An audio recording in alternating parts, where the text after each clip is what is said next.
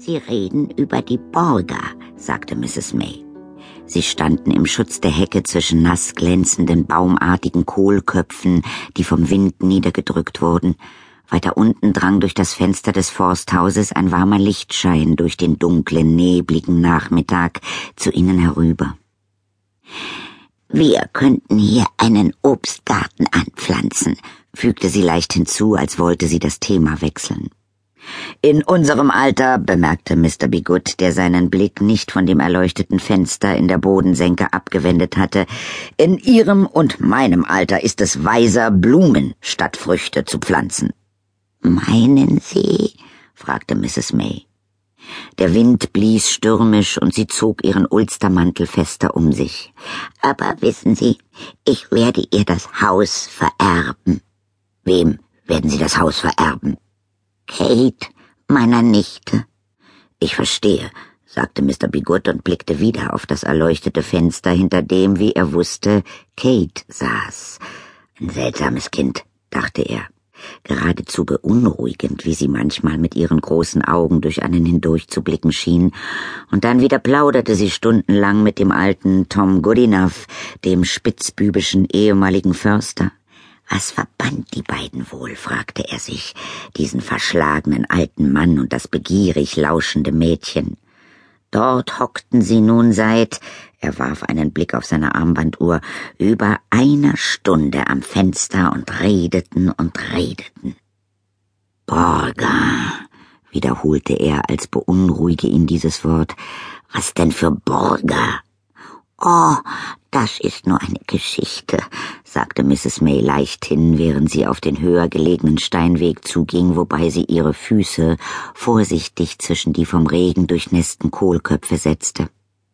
Eine Geschichte, die mein Bruder und ich uns früher immer erzählten, wenn wir uns als Kinder hier aufhielten. In Furbank Hall, meinen Sie? Ja, bei Großtante Sophie. Kate liebt diese Geschichte. Aber warum? fragte Mr. Bigut. Erzählt sie sie ihm? Dem alten Tom, warum nicht? Um ehrlich zu sein, ich glaube eher, dass es andersherum ist. Ich glaube, er erzählt sie ihr. Als er Mrs. May den abgetretenen Steinweg entlang folgte, wurde Mr. Bigut still.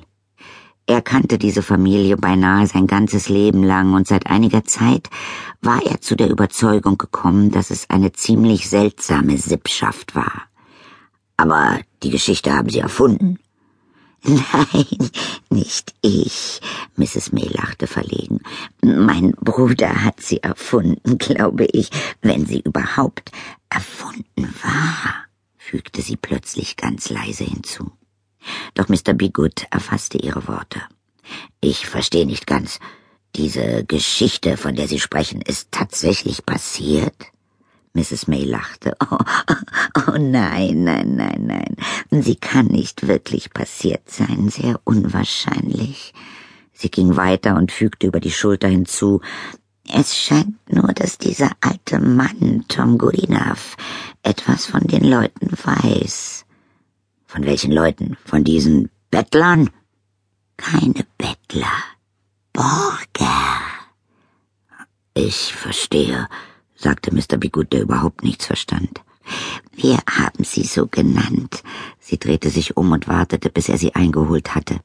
Oder besser, so nannten sie sich selbst, weil sie nichts eigenes besaßen. Sogar ihre Namen waren geborgt Unsere Familie, Vater, Mutter und Kind, bestand aus Pot, Homily und Arietti.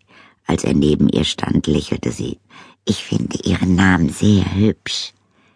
Sehr, sagte er ein bisschen zu trocken. Und dann, gegen seinen Willen, lächelte er zurück. Immer schon, erinnerte er sich, war dieser leichte Spott in ihren Augen gewesen, als er noch ein junger Mann war und sich von ihrem hübschen Aussehen angezogen fühlte, hatte sie ihn mit dieser Art immer aus der Fassung gebracht. Sie haben sich nicht verändert, sagte er. Sofort wurde sie ernster. Aber Sie können doch nicht abstreiten, dass es ein sehr seltsames altes Haus war, oder? Alt ja, aber nicht seltsamer als.